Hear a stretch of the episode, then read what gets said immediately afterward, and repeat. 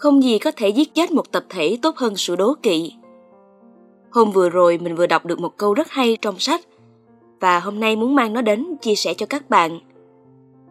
Trong sự tác động không mấy tích cực của cuộc suy thoái kinh tế, khi mà tất cả mọi thứ đều chịu ảnh hưởng bởi sự khó khăn, vì chúng ta đang ở vùng trũng của khủng hoảng. Những điều tiêu cực trong nền kinh tế vẫn tiếp tục diễn ra, như những làn sóng nghỉ việc, các công ty đang thắt chặt các chi phí nhân sự hay giảm quy mô. Những lúc như thế này thì tinh thần và sự gắn kết sẽ là chìa khóa quan trọng giúp các bạn vượt qua được rất nhiều thứ biến cố trong công việc đấy. Nếu tổ chức của các bạn như một khối đoàn kết, thì cho dù có rơi vào khủng hoảng, khối vuông ấy vẫn không tan vỡ mà càng gắn chặt nhau hơn. Nhưng một khi trong đội nhóm đã có những khoảng cách từ nhiều lý do, thì cho dù đang trong giai đoạn hưng thịnh nhất, cũng chưa hẳn mang lại nhiều kết quả tích cực. Và theo mình thì mọi tổ chức đều cần một người lãnh đạo đúng nghĩa để không chỉ điều phối công việc mà còn tăng tính kết nối và đoàn kết cho đội nhóm của mình. Dù có rất nhiều yếu tố tác động đến điều này, nhưng người sếp chính là chất keo, chất xúc tác cực kỳ quan trọng, giúp duy trì và giúp team kết nối tốt hơn. Nhưng trước tiên, mình sẽ giải thích sơ qua khái niệm này để các bạn có góc nhìn rõ nhất về nó nha. Đây là thuật ngữ chuyên môn trong ngành nhân sự.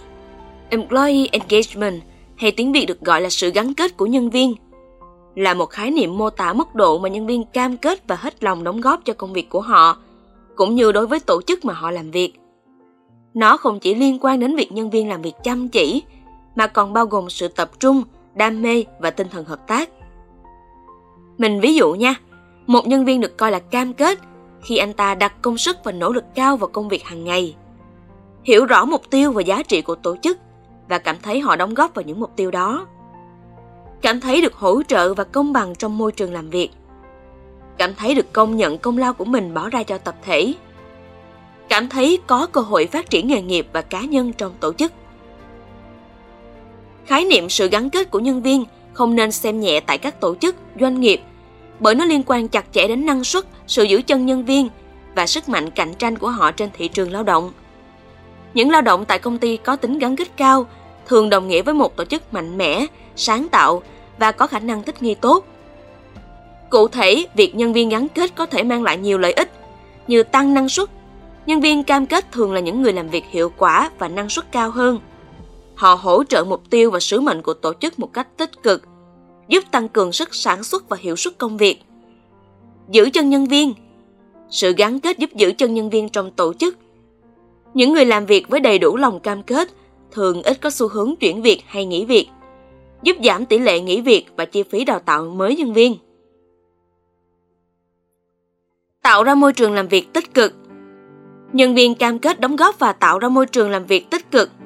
Họ thường giúp tạo ra không khí hỗ trợ và động lực cho cả nhóm làm việc. Tăng cường sự sáng tạo Những người lao động hạnh phúc và hết lòng với công việc thường có xu hướng sáng tạo hơn – sự cam kết có thể kích thích sự sáng tạo và đổi mới trong tổ chức. Tăng cường hạnh phúc và trải nghiệm làm việc.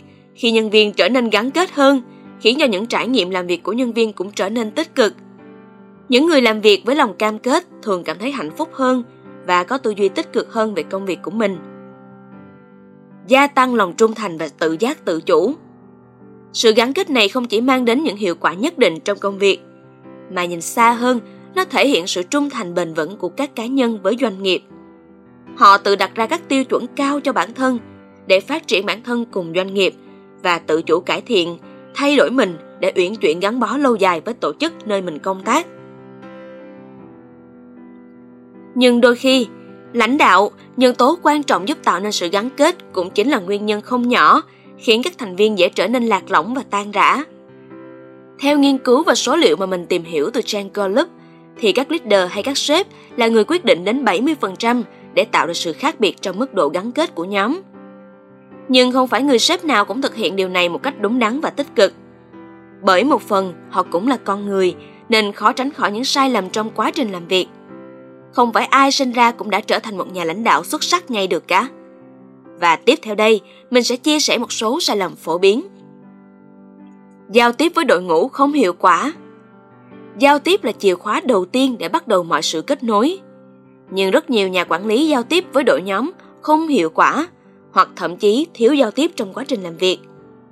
Khi nhà quản lý không thông tin rõ ràng về mục tiêu tổ chức, không lắng nghe ý kiến của nhân viên hoặc không cung cấp phản hồi đúng đắn, nhân viên có thể cảm thấy bị bỏ rơi và mất động lực.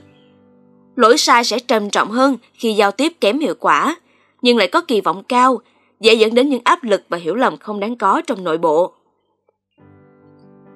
Thiếu công bằng và quản lý một cách thiên vị Sự thiếu công bằng trong quá trình đánh giá hiệu suất và phân phối cơ hội nghề nghiệp có thể tạo ra cảm giác không hài lòng và thiếu gắn kết.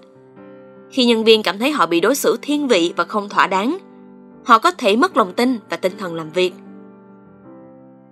Không thúc đẩy phát triển cá nhân, quản lý kiểu vi mô. Nếu nhà quản lý không hỗ trợ nhân viên trong việc phát triển kỹ năng và sự chuyên sâu, nhân viên có thể cảm thấy bị đặt ở vị trí cố định và không có cơ hội phát triển. Điều này có thể dẫn đến mất gần sự gắn kết. Kiểu quản lý ao làng thế này sát sao đến từng đường đi nước bước, từng cử chỉ nhỏ của các thành viên trong team sẽ khiến mọi người bị ngợp và cảm thấy không được tự chủ trong chính tập thể của chính mình.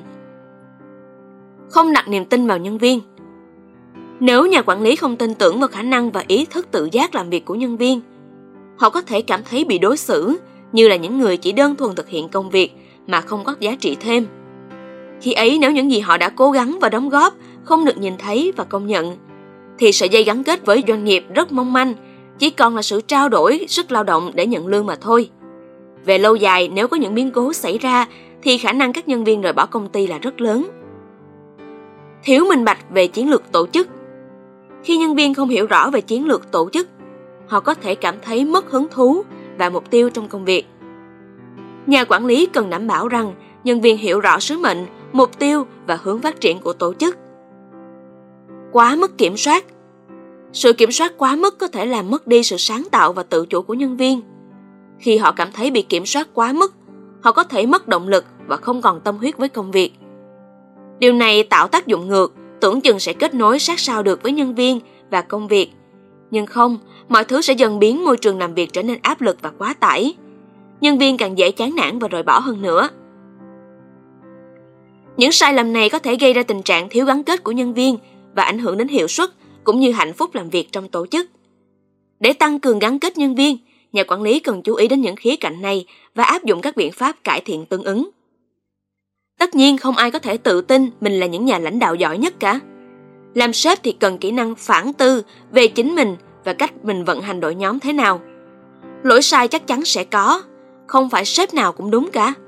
Quan trọng là sự nhìn nhận kịp thời và sửa chữa lỗi sai để khắc phục và cải thiện mức độ gắn kết của nhân viên của mình. Hãy cải thiện việc đầu tiên, giao tiếp hiệu quả. Tạo ra một môi trường mở để giao tiếp hai chiều, cung cấp thông tin rõ ràng về mục tiêu, chiến lược và kế hoạch của tổ chức. Lắng nghe ý kiến và đề xuất từ nhân viên và phản hồi về cách tổ chức có thể cải thiện.